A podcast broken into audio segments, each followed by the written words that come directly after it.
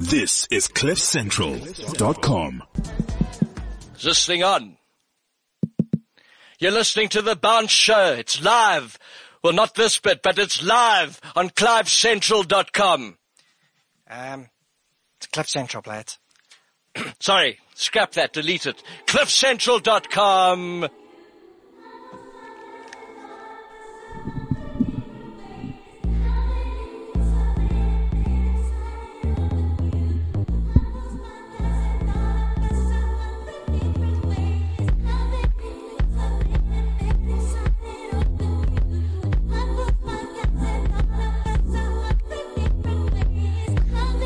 All right, hello, welcome to the Bounce Show, 15th of March, and it's a great week so far because, well, the Proteas and the Australians, what a series that is, and Kagiso Rabada is appealing that ridiculous ban that he has been sentenced to, where he'll miss essentially the rest of the, the Aussie series. So two matches to go.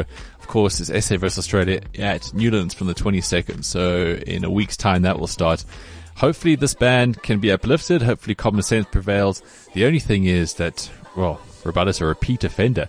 We'll get into that a little bit later. We've also got rugby to talk. There's fair amount on the go there.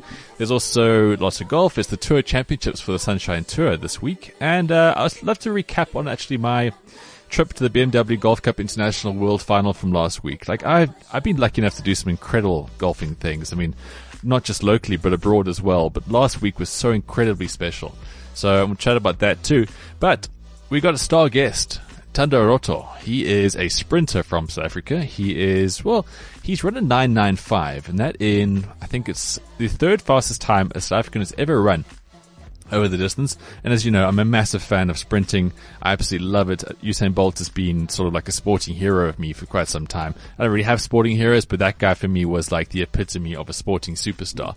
So Thando's a young guy. He's already making great waves in the sport and him and his coach Henny Kriel they came to studio to record a little bit with uh, Ray Wicksell and. Now, as you know, Ray was in the show a couple of weeks ago. I didn't really give him the intro that he fully deserved. I mean, this guy is a legend in the world of athletics and just such an interesting guy. So he suggested that we chat to Thando, and it was just great that he, he got him to come into studio because right now in his schedule, He's recovering from some injuries. He's obviously in, you know, all these guys have intensive programs where studio time isn't the easiest thing they can commit to. Anyway, him and Henny Kriel came through and Henny himself, I mean, he was also just a massive highlight. This guy used to coach rugby. Uh, he was instrumental in the Bulls when they were in their glory days, and now he's focusing his time completely on athletics. He coaches more than 30 athletes. So this interview is uh, something that we're going to to be doing more of. So we're touching on the business of sport, getting into the nuts and bolts of what makes a champion. So here we have Thando Roto and his coach Henny Kriel, along with Ray Wicksell. Right, so a few weeks ago we had a guy called Ray Wicksell on the show. Remember Ray? He's an ex-track star from America. He um, last week's show was all about Roger Bannister and paying tribute to him. Well, Ray was actually a guy who went out on the track. He broke the four-minute mile on many, many occasions. And we had a little sort of promise to you that we're going to start bringing in some real high-profile athletics guests if nothing else, we're going to get guys who are just physically incredible, doing great things in the world of sport. And look at this, delivering this week. Ray, nice to have you back in. Well, it's great to be here, Ben. Now, Ray and I chat a lot off um, offline, so to speak. So Ray's been doing an incredible, th- incredible thing recently. You've been consulting to a country outside of South Africa, outside of South Africa about athletics going forward. Yes, I just got back from Namibia. I met with the Olympic Committee and um, try to help them in rugby, cricket and track and field and so on. It was a great experience. Fantastic. Well, what Ray's also done is he's got a young track star in the studio today. Thando Roto, pleased to meet you. Welcome to the studio. pleased to meet you too. Thank you. And even better than that, Coach Henny Kriel sitting right next to him. Now, Henny, I did some research on you. The things you have done in sport. Yeah, uh, I've got uh, many years involvement in sports. Uh, first as an athlete and a rugby player myself, growing up in South Africa. It was a given, but uh, I always had a passion for coaching, and I started at a very young age, and happy to still be going. All right, so we got these two young men in the studio, and Ray. Um, and we're going to basically get through like something that I love about sport is that it is entertainment. So we have all the stars we need. We have these unpredictable plot lines and every sport dishes up its own story. Now, Ray, with your involvement in Nike back in the day, your involvement physically with athletics, there's something that, I mean, you'll be able to tell me this. So there's something about athletics that makes it a little bit more special because the, the dedication, the commitment from athletes to get to the top, I think is slightly different in than any other sport. Henny, you can also touch on this because you have a rugby background. So we're going to talk sprinting today. We're going to talk about making it a champion because in front of us here, we have potentially one of the great South African sprinters in our time. Thando is already gone sub 10. He's got a fastest of 995. So Thando, let's start off with you. How did, I mean, the obvious question, how did you get into the sport and when did you realize that you really had a talent for the track? I actually got into the sports, uh, through school in high school when I was watching the, the, the guys I played so, soccer, cricket and, and rugby with. And I noticed actually I'm faster than most of the guys. And then when it came to inter high, and then I, I, I took a chance and then yeah, I beat mo- mo- most of them, and then I was like, okay, this is where I belong. so it wasn't a surprise to you when you got on the track and you were like, I can totally take these guys. It wasn't, but also it was a surprise that I took them on so easily. So yeah. and then, and then from there, you didn't really want to focus on any other sport. This was yeah. I was like, this is where I belong. So I took it as a profession. Now, when did the relationship between you and Henny come into fruition? Because Henny, obviously, you are associated with a variety of stars. You know, I think if I was a young, talented person, I would seek out your attention for sure. When did the two of you get together as a professional unit? Uh, I think it was 2012. Um, we've got a, a, a, private sports school at a university, the TuksSport High School. Um, and I was the the head coach sprint. I'm still the head coach uh, for sprints there.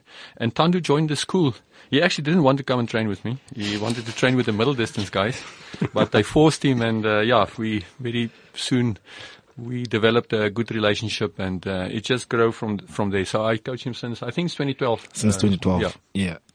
And straight away, I mean, obviously, raw talent is something that you'll see from time to time. But when does, in your mind, raw talent become something that you want to work with or you see potential in? I know this is quite a broad question, but yeah. I mean, no. For one. me, for me, it's not about talent. It's about uh, commitment.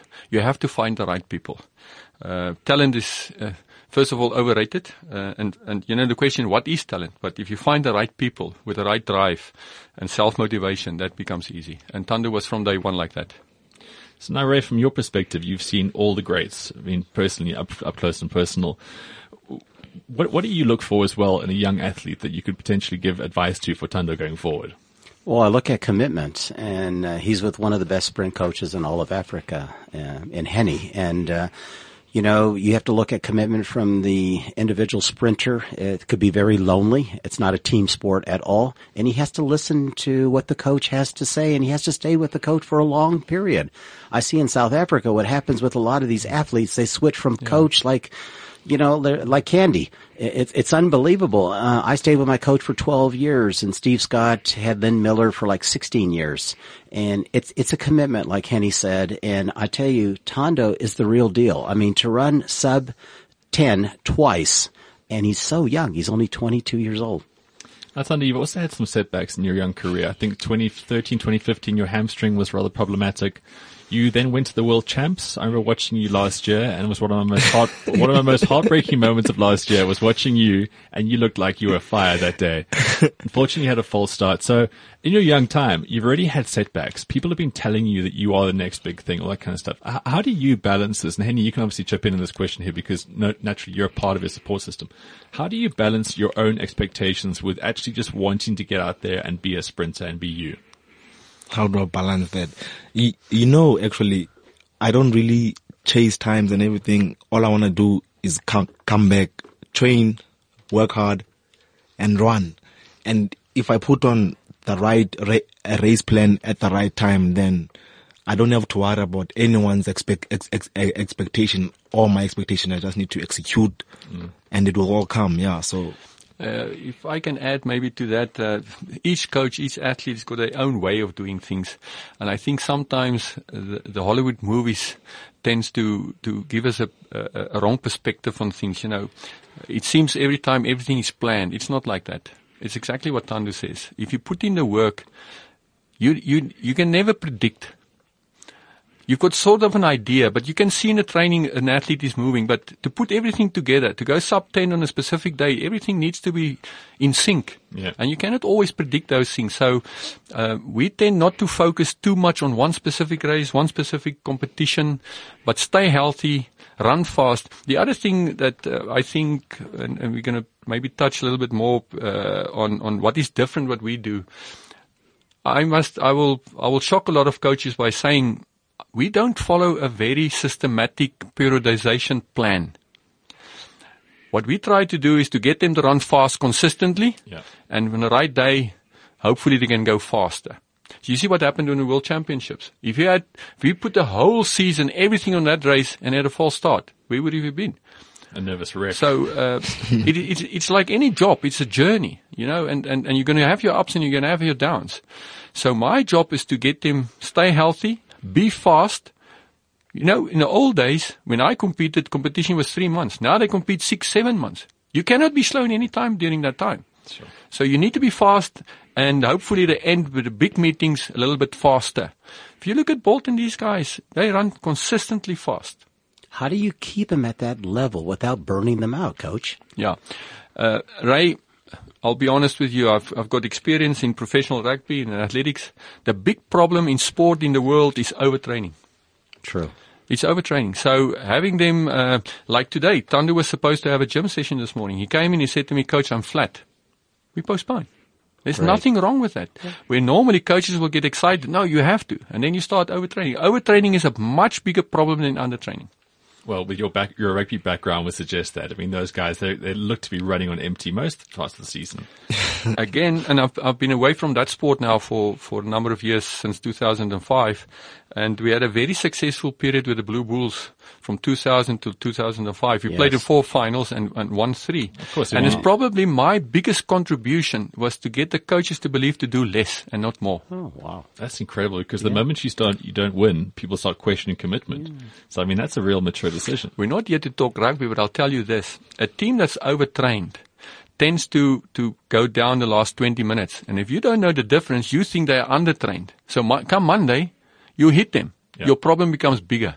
Yeah. Henny, you were involved in track and field. You started in track and field. I mean, you trained Myrtle Bothma, one of the greatest 400 hurdle runners in the world and still holds the South African record from 1986. Why did you leave track and field and go to rugby and then come back to track and field? Yeah, it's easy, right? I mean, track and field's always been my first love, but rugby became a professional sport in 1995, end of 1995, 96. And uh, one of the provincial sides, the SWD Eagles, they really suffered.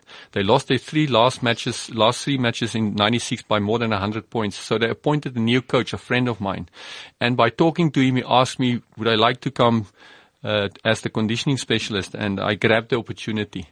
Uh, I stayed in that sport for nine years, and that So helped may me. I just suggest that friend was Heyneke Meyer, right? no, it was uh, Phil Pretorius. So me, Heyneke was the assistant coach, Ah, okay. and uh, I met with Heyneke there. Phil left um, after one year, got another opportunity, and me and Heyneke stayed together. So the nine years I spent in rugby, I spent with Heyneke.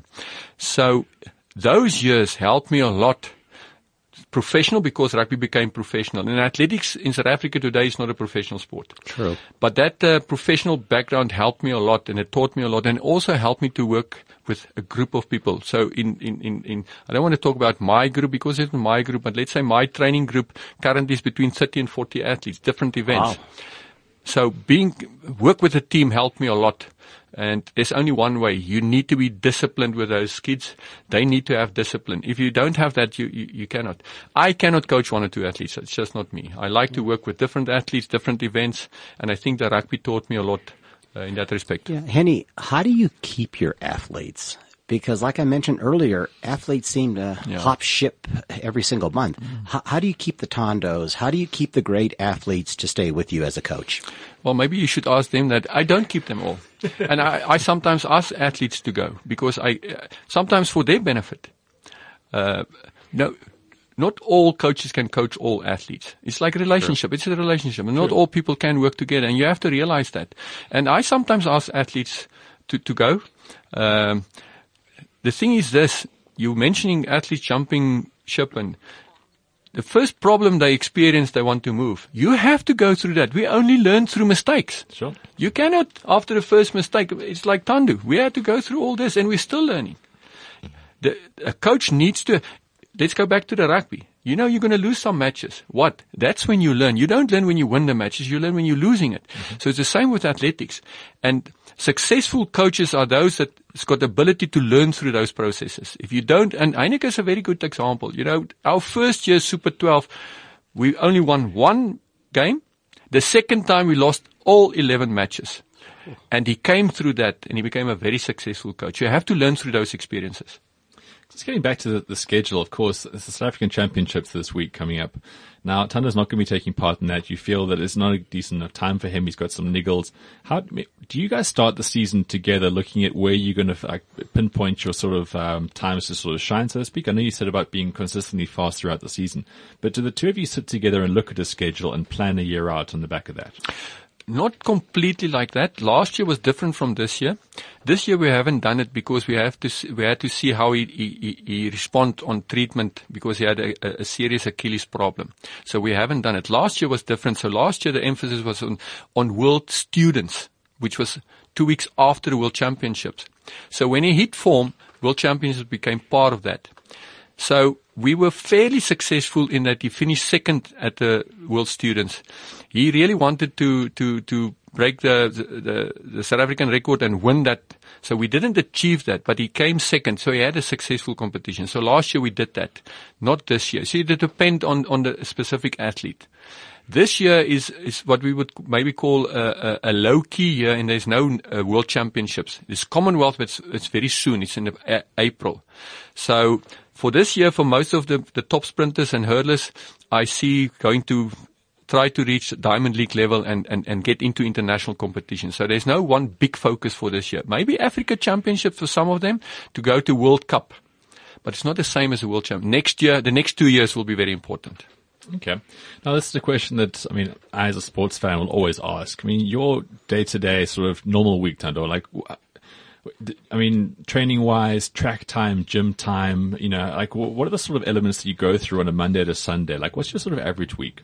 Uh, you know, uh, it's pretty systematic. You, you, you know, Monday morning, Wednesday morning, Friday morning, you, you, you've got your gym session and then recover in between that. Then in the afternoons, you've got your track sessions. Then also on Tuesday, more, more, more mornings, you have like your mobility sessions. And then in the afternoon, you have your track session. So it's pretty systematic. You, you know what you have to, to do and when to do it. So yeah. Uh, like are, are, you the kind of athlete that likes structure though, or are you asking Henny to like jazz things up from time to time? I mean, do you like things to be shaken up? Uh, I'm the kind of athlete that likes structure because I believe like you have to be in the routine. You have to live in it. You have to, in, in you know. Uh, uh, Thando is a is a more of a left brain person, so he's organized. Uh, a lot of the other athletes not. So as a coach, I'm also a left brain person. So uh, it helped me a lot to put structure to things. But I also realize a lot of the athletes are more right brain orientated people that uh, they don't like that structure. And I have to, to move in between that. Mm. So the challenge with Thando is to sometimes to get him a little bit out of that structure because everything is not always structured. Yeah, sure. I want to know what your secret weapon is in that 100 meters. Because every 100 meter guy has, well, I got a great start, I got a great finish, I accelerate. What is Thando the Rock's secret weapon in that 100 meters? Hmm, you know, actually, I don't want to have a secret we- we- weapon. I actually want to have a very solid start in the middle, acceleration, and the finish. So, but most people always always say, uh, "You have a great start. You have a great, you have a great, a great start." But I actually want to have a solid race completely. So I've seen your start. You look like Ben Johnson, the younger Ben Johnson. You just get out, you fly out of those blocks, man. Yeah, maybe I can contribute to that. Yeah, definitely. He's a yeah. powerful starter. He's, he's what yeah. we call a powerful, yes. a power sprinter. Yep. Uh, so the start is important. But one of the system or the system that we follow is what we call a short to long system. You know, when I speak to athletes, coaches, when you when you go to the track, you will see athletes doing over distance early on, focus a lot of in, in, on endurance. But if you ask uh, athletes or coaches, what is more, what is more difficult to, to improve, your speed or your endurance, they will tell you speed. So why do you start in with endurance? We start with speed. We start with short. Every race you need to come out of the blocks. If the first 30 is in place, you can go to 40. You can go to, why do you want to start working on the last 10 meters?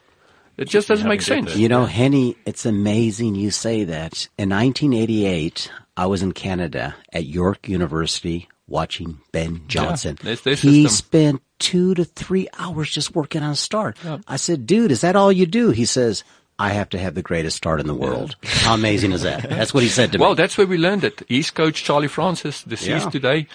Um, that's where I learned it. I didn't invent this myself. I I can put a man on the moon if you give me the right uh, manual. But now, Henny, as far as like we all know that the hundred meters is about split seconds. It's not seconds. It really is. It's just the, the, the pressure alone. It's like it's like a well orchestrated dance. Every stride matters. From a coaching perspective, with innovations and kind of stuff, like your job seems hugely difficult because you've got to keep up with the trends. You've got to find what works for individual athletes. Is there something like you know? Do you have influences that in your life that you touch upon? Do you have other coaches that you're obviously resonating with on certain things? Uh, How do you keep yourself at the top of Oh, your game? the internet. The, internet. internet. is uh, yeah. wow. Can you believe it?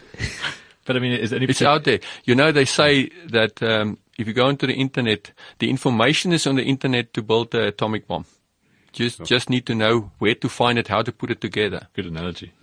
So the atomic bombing process here is you, Thando, obviously. Yeah. Uh, I, I know you're heavily involved with the the Puma School of Speed. You recently spent some time with Usain Bolt.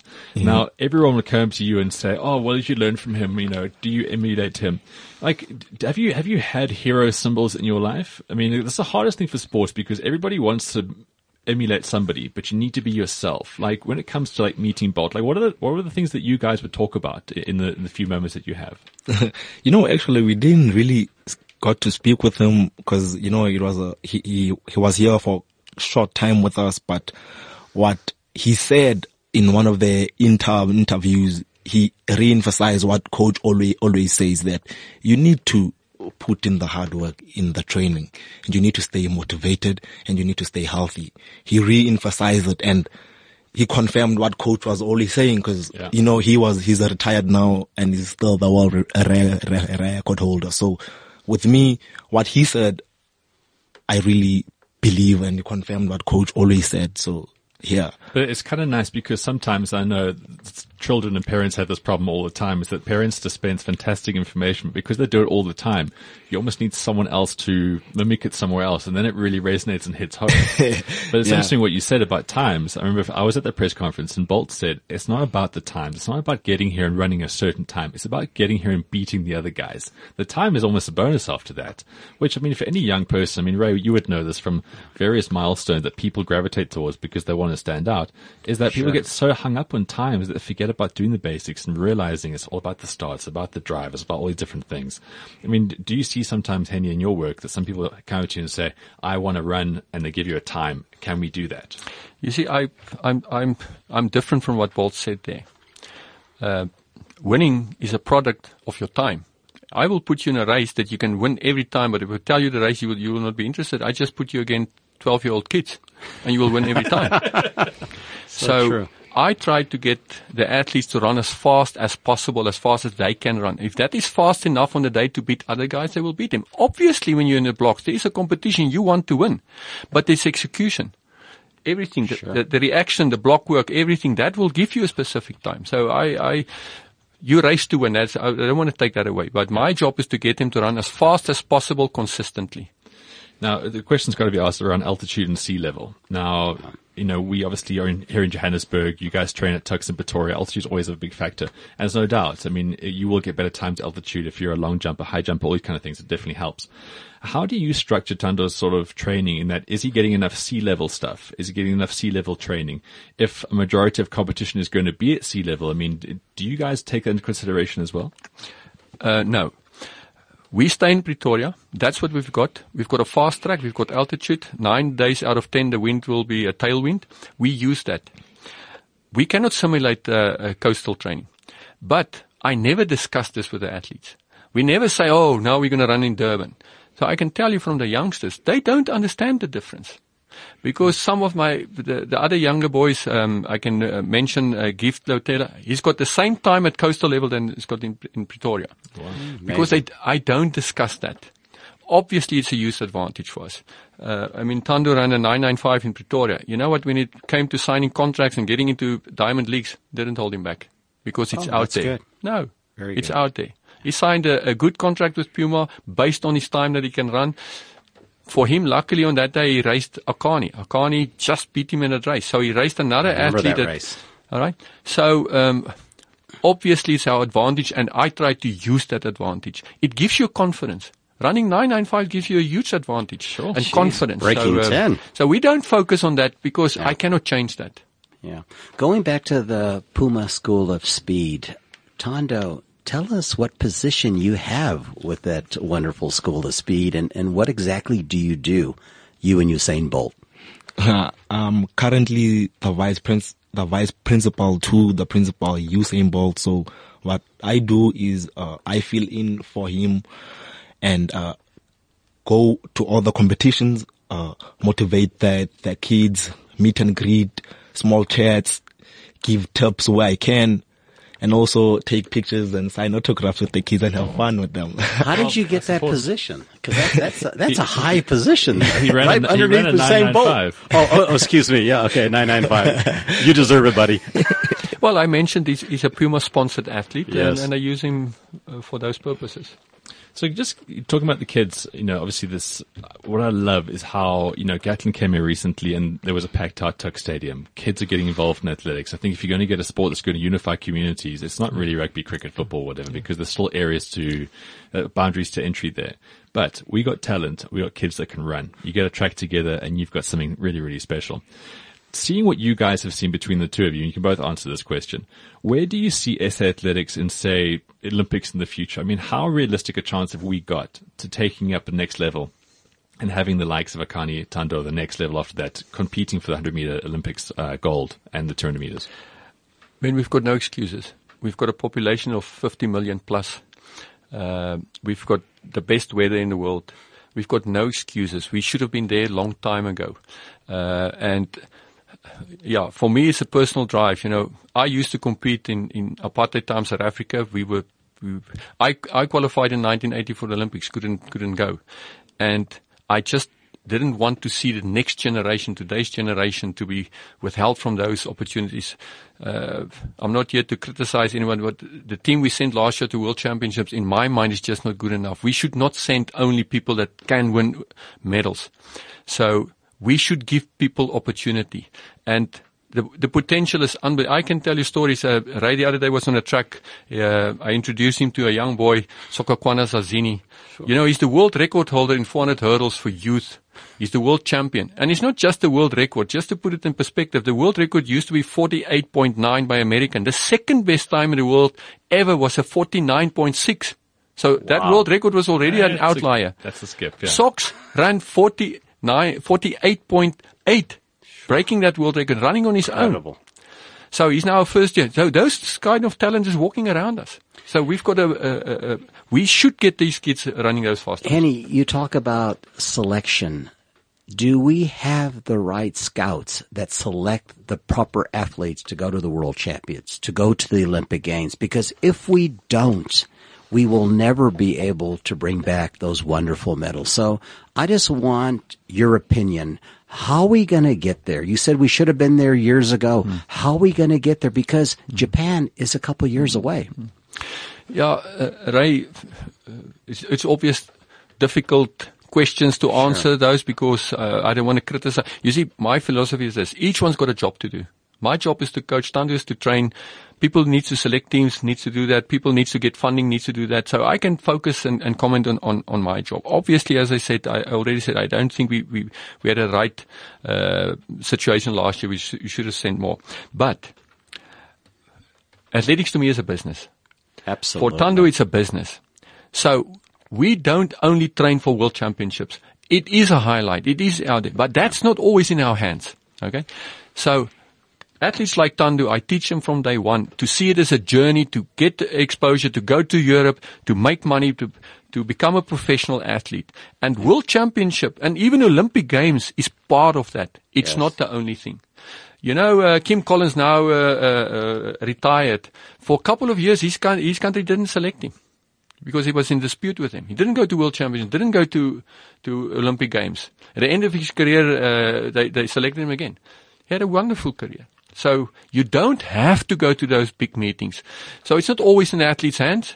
Um, so I don't want to focus too much on that. I, I, I help the kids to run fast, make it a business. And once you're on that level running 995, you can make a business out of it. You can earn good money out of the sport. How fast can Thando go in your mind's That, eye? that- that was my next question too. Yeah. Wait, wait, hang Yeah, on a second. you know- should, should we get Thando to answer about this one first? yeah, yeah. How fast do I think I can go? I think if everything co- connects, training, the motivation, staying healthy, I think I can go re- really fast. Yeah. I What's can- really, really fast? You know, you can't, pre- as coach said, you cannot predict time, but I think I can break my 995 and go even faster. Yeah, so I can go really fast. Great. Yeah, well, uh, I personally think his, his goal should be in the nine sevens. You know, Yeah. you don't go Yeah. nine sevens. I was thinking that yeah, also. Yeah, yeah, and and that will take a lot, but. I think he, he understands himself a lot better. He stands and understands the training program. So I think in another two, three years that is possible. See, nine seven gets you in the big leagues. Yeah. You start winning, all the sponsors coming, all the invitations come, and well, Ray, yeah. you, you said about medals. If you want to win, win medals at uh, the big stage, uh, or even the- get on the podium. Yeah, you yeah. know. Now, we all know there's some great talent coming through. So, Thando, what's like the rivalry like between you and, say, Akani or Anaso Jobodwana? I mean, when you guys go to these meets or when you see each other in training or just in passing, I mean, do you guys all kind of get along or is that sort of like, you know, natural kind of competitiveness against you guys? And you know, it's kind of different because we have like the life outside the track and then we have the, the, the life on the track. So the life outside the track is we meet at HPC, we greet, we have supper, meals, because we all based in the same camp. But when we get onto to to the track, it's like switches. It's warrior mode. You have to Tunnel you know, vision, yeah. Tunnel vision. So, yeah. So we have that, you know, split kind of personality type of thing going on. But yeah, it's the relationships are good. Yeah. But now, if you when you feel like you go on the international stage because the level is so strong here in South Africa, I mean, do you feel it's it's less daunting to make that leap because the guys you're training against are already world class? Yeah, it is less da- daunting and also having those, having to run fast times here in South, South, South Africa, it also gi- gi- gives you that confidence booster that actually I'm here with these guys and Yeah. racing against guys like Ak- Ak- Akani, Wayde, uh, Jobodwana. You, you're, you're racing against one of the best athletes in the world and if you get to beat them here at home, then you know you can do it out there. it's it's a little bit different going to Europe. You know, if you run here in South Africa and you get beaten with one of those, it's a bit of bragging rights. You know, people know and they will mention it. You go to Europe, you run a race there, you don't know the other seven athletes. You might know their names. Tomorrow morning you're on the bus to the airport in another race, seven different athletes. So it's sort of a bit easier if you have a, a, a, a, bad race in Europe than here in South Africa. The pressure is, is heavy in South Africa. You're racing the same guys often. Uh, you sort of know what to expect. In Europe, it's, it's totally different. You know, don't know the athletes. And then something else I want to mention, uh, I picked up on a Diamond League, going to Diamond Leagues. You know, when the Americans and the Jamaicans come there, they, they overpower you. They're loud. they play the music, you know, they take space up in the warm-up area. They, they intimidate you. So I picked up on this. We've got a huge advantage because they only speak English.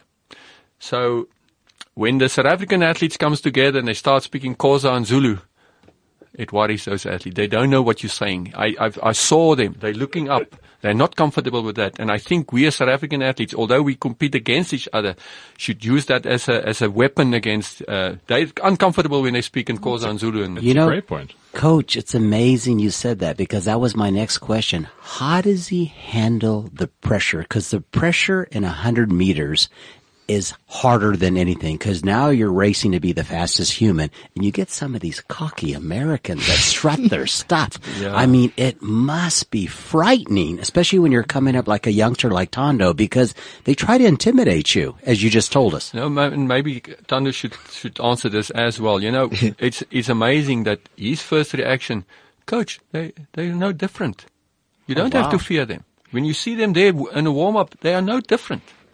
Yeah, because you you know, we tend to put them on a on a pedestal and think they're superhuman. Yeah. But actually, when we meet them, we see huh, this guy is like the next Joe I can meet in back home in South South Africa, and also having self confidence that I've put in the the the work. I've ran that that that, that time, so I can do it. So having that self belief inside that I can do it, it never bothers me that the next the next guy is gonna come and be arrogant on me. I'm gonna look look look look look, look at him and think, what are you doing? Exactly. Not Yeah. Yeah. Henny, with with all your expertise, with all your experience, what is like the kind of things you cannot teach or help Thando with once he gets out there? I mean, in a day to day kind of life, because we all know lives change when you become a superstar, when you get your contracts, when you get into the big stage. What are the things that you know that no matter how hard you try, you can't actually help him with? My philosophy around this is I don't make decisions for the athletes. Right. So I teach them from day one. They decide when they want to compete. I will, I will tell them what I think is best. Even training. Uh, Thando can, can, this morning he came and said it's flat. I said it's fine. What do you think? He said no. Um, we're gonna. Uh, I think we should do uh, mobility. I said it's fine. He knows. He's not lazy. If an athlete wants to get out of a session because he's lazy, he will not make it. So um, it is something I think uh, we've got a huge need for in our schools, in our homes, is for adults to teach young people to make decisions. You know, we, we don't do that. So in, in, in, in the group that I work with, I try to teach them to make their own decisions because you can only take responsibility if you make your own decisions. It's Pure empowerment. Yes. Yeah. So in that sense, I don't really try to, I try to teach them to be decent human beings, disciplined human beings. If I can teach them that, they will be successful. The training And program is not a, is not a big part of the success. The, the reason I ask, ask that because it must be in your position. Sometimes you feel like it becomes too consuming. Like you, you want the best and therefore you're willing to give the best, but it's almost like you've got to know where your limit is and be okay with that. And like you say, if you get the foundations right and empower decision making, then your job is done in an overarching sense. You know what? We always try to hear from the athlete, you know, what makes the difference? How do you feel? A coach goes through all of those himself, you know. If you are, if you don't have confidence, if you don't have self-belief, your athlete won't have that. so I like to put them under pressure. To come back to socks, you know, socks is a, a is a is a schoolboy. I allowed him the other day to compete with against three Olympians, you know, and he beat them. So came Thursday, the big meeting. We had a world champion in that race. I pushed him into that race. I said, go and, and, and he got club. He was, he was first in that race. And what was great about him, he didn't sulk. He said, coach, that wasn't good enough. So you have to put them under pressure. If they cannot handle pressure, they will, you cannot take that pressure. Don't, coach should never try to take the pressure off them. You should put So the pressure true. on them. That's when they, then you see the big ones that can take pressure. So true. Ray, anything else from your side? I mean, we, we, Well- we could chat to you guys for like all day or yeah, I mean, this stuff is fascinating. I, I feel great chatting here. It's, but it's just such a great dynamic to have both of you in the studio because it's such a, there's so much that goes into, you know, obviously breeding the talent and the excellence to get onto the track. Ben, when's the last time you had one of the best sprint coaches in Africa and uh, a guy that runs sub 10 uh, across from you? I mean, it's very rare. But Henny, in your own words, tell us what the business of sport is all about. In your own words. Well, first of all, Ray, you, you need to, to understand and, and accept that it's a business. Yes. Uh, you know, I speak a lot to a lot of coaches. A lot of coaches, you will ask them, why, why do you coach? No, it's my hobby. And then after a while, they will start complaining about it's, it's costing them. You know, a hobby costs you. Yeah. So the next level is you can maybe appoint it somewhere at a school and they pay you a salary. So now you start to, but then you, you work in the business or you work, you, you earn a salary. To make money, you need to see it as a business. Okay. Now for me, it's, it's, it's, it's, it's a, it's a two-way, uh, perspective. First, uh, business is about m- making money, but I see it as making performance, creating performance. I try to use business principles to create performance because performance will bring in the money.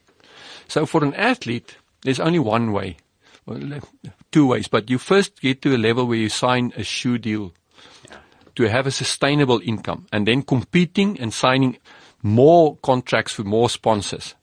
But you have to earn your money through running as well. Going to Europe, Winning, uh, yeah. winning, you have to win. Appearance fees, money. bonuses, those sort of things. So for me as a coach, the easy way is to coach 80 kids that pay you. I don't want to do that. I, I do, I do coach more than 30 athletes, but that's not the reason.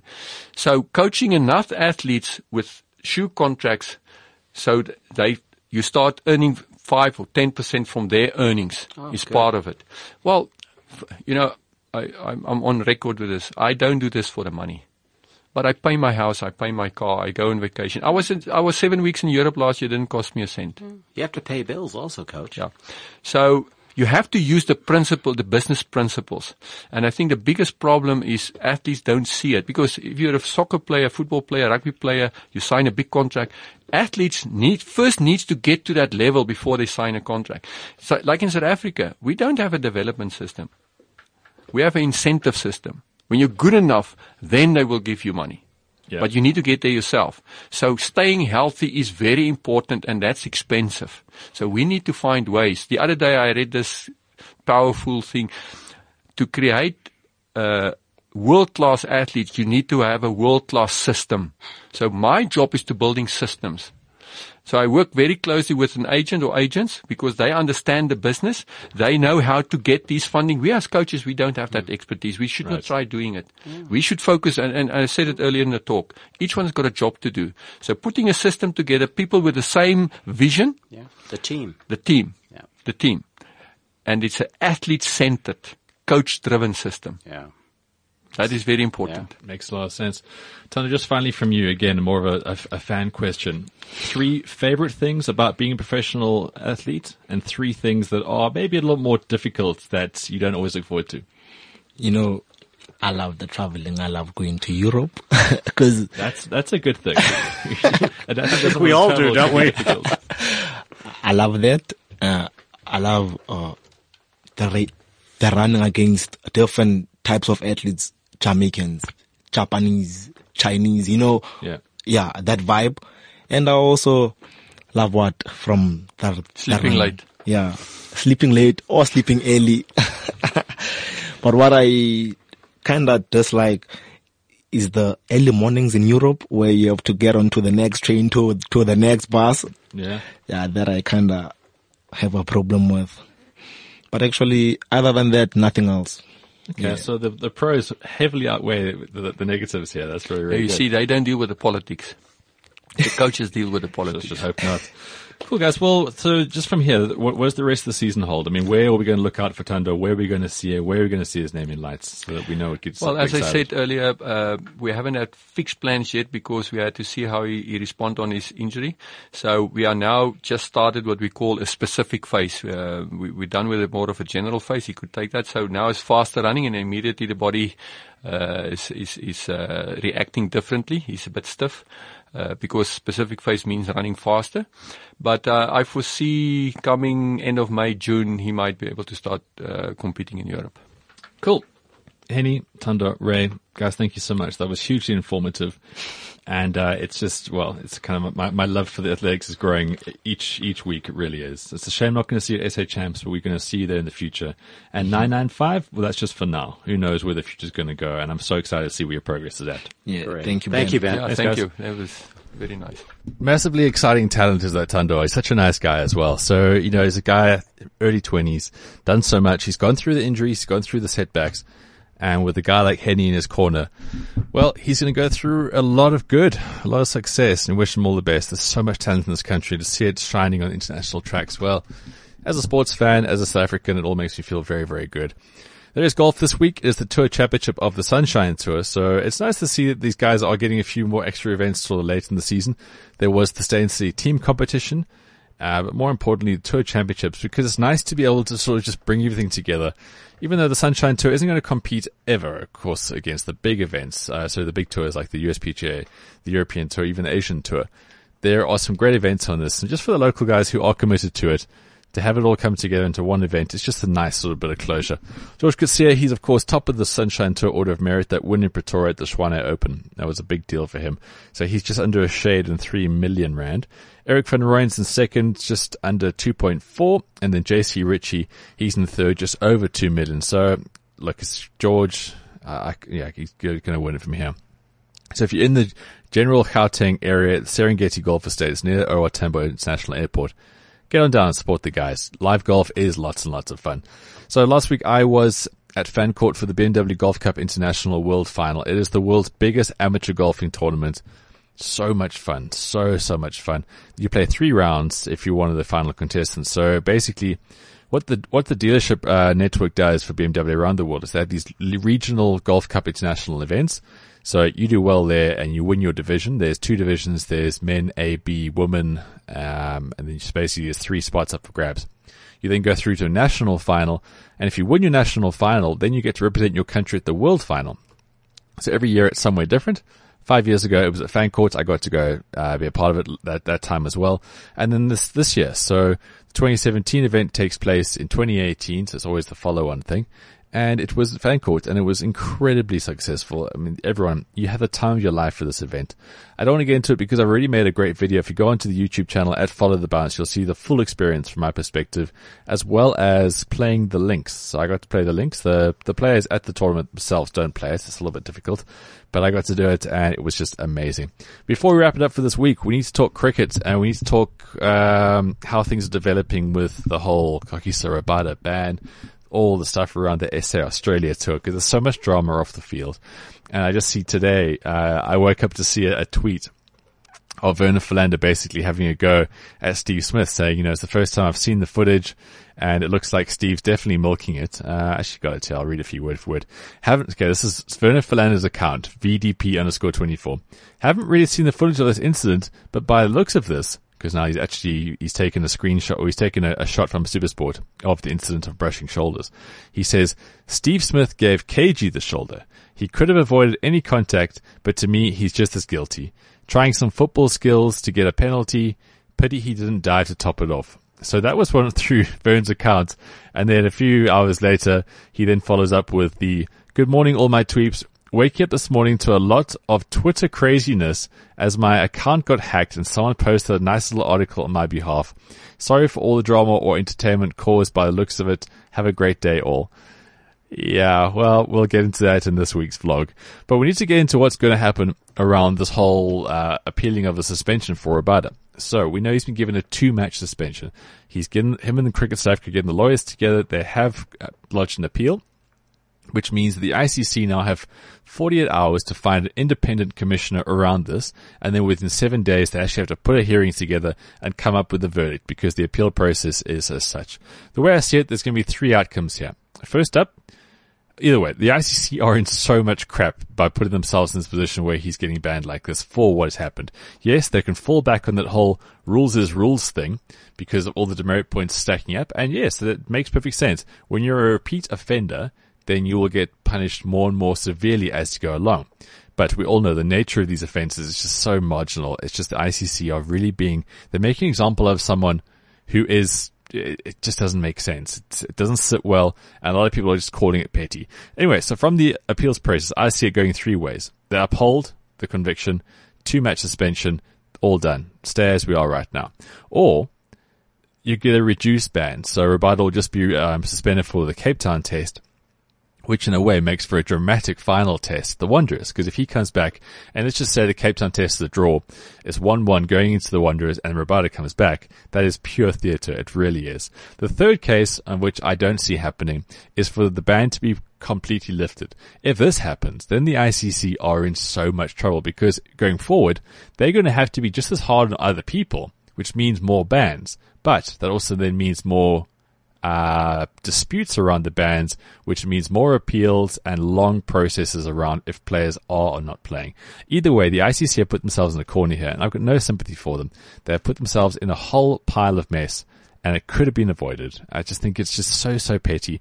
And to prove this, I'm going to play for you a couple of clips of Australians just, just being Australians, just being out on the field. Remember when Josh Hazlewood got a third umpire decision, didn't go his way, despite the fact that it was clearly bat before pad? This was against New Zealanders. Ah, crap, sorry. Put this thing in here. One day I'm going to be so polished on this show, it's going to be amazing. Anyway, Josh Hazlewood, after his appeal didn't get met with the result that he wanted. Question him and be angry like that. Yeah, you heard that. You heard that, didn't you? He. Him um, and be angry like that.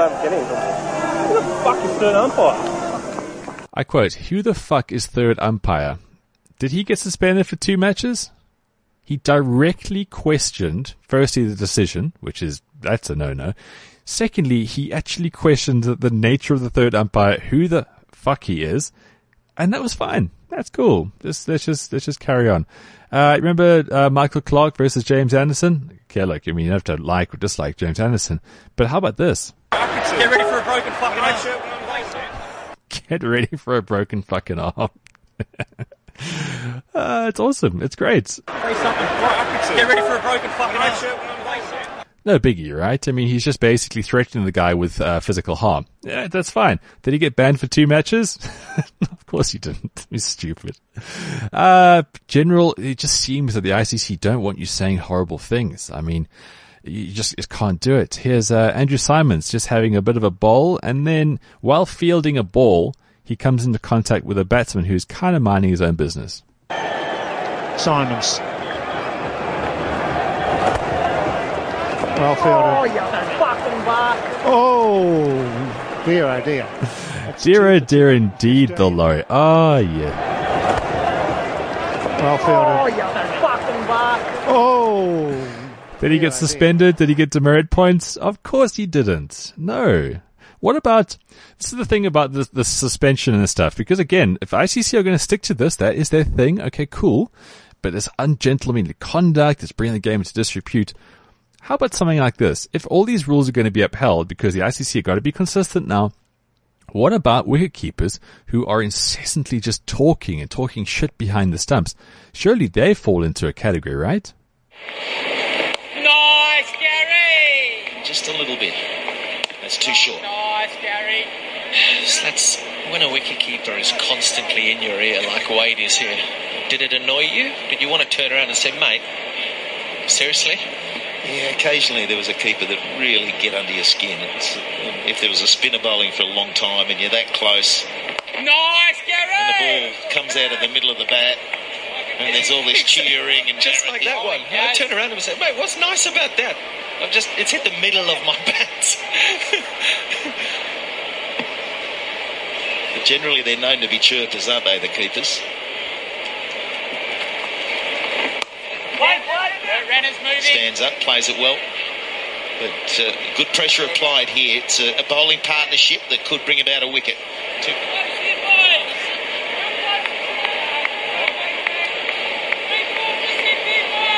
He's still going. He was uh, a lot more secure in behind it, sort of pushing forward. Bad shot here, boys, and we start a roll here. One bad shot will open the door here, boys. Come on, lad. Yep, one bad shot is going to bring Faf du Plessis in, mate. yeah, Faf du Plessis just got 100 he's in pretty good form, Wadey. Now, of course, I I believe cricket's a it's a contact sport. You're making contact, bat ball. It's hard. Test cricket is hard. It's nuts. That's why I love it. So I'm all for this. If people can talk, they can sledge that kind of stuff. Australians will talk about that line, so to speak. But I mean, it's a big boys game. Kevin Pietersen said it best. These guys, it'll all balance out. It's kind of like nature, right? It'll all balance it out. You'll end up shutting up when things get dealt to you. But if the ICC are going to uphold this whole thing about you can't talk in a certain direction, you can't say yes or whatever, whatever, then things are going to become so petty that the wicket keepers can't talk and say stuff. This is where it's going. You may think I'm extreme, but this is exactly where it's going. And the ICC have put themselves into this horrible hole. And it's going to be rather funny seeing how they're going to fall out of it. Of course, what they'll do is they'll just do what they've been doing for so long and just back the IC3, which is just India, Australia and England. And I hate harping on about this because it sounds like I'm just on the outside looking in and I'm having a cry, but I'm not because these guys are, I mean, are they going to really tell Virat Kohli that he can't run from the slips and shout pissed off? Are they really going to tell him that? Of course they're not. Are they really going to tell David Warner that he can't keep muttering things about people's mothers as he walks in between overs? Of course they're not going to do that.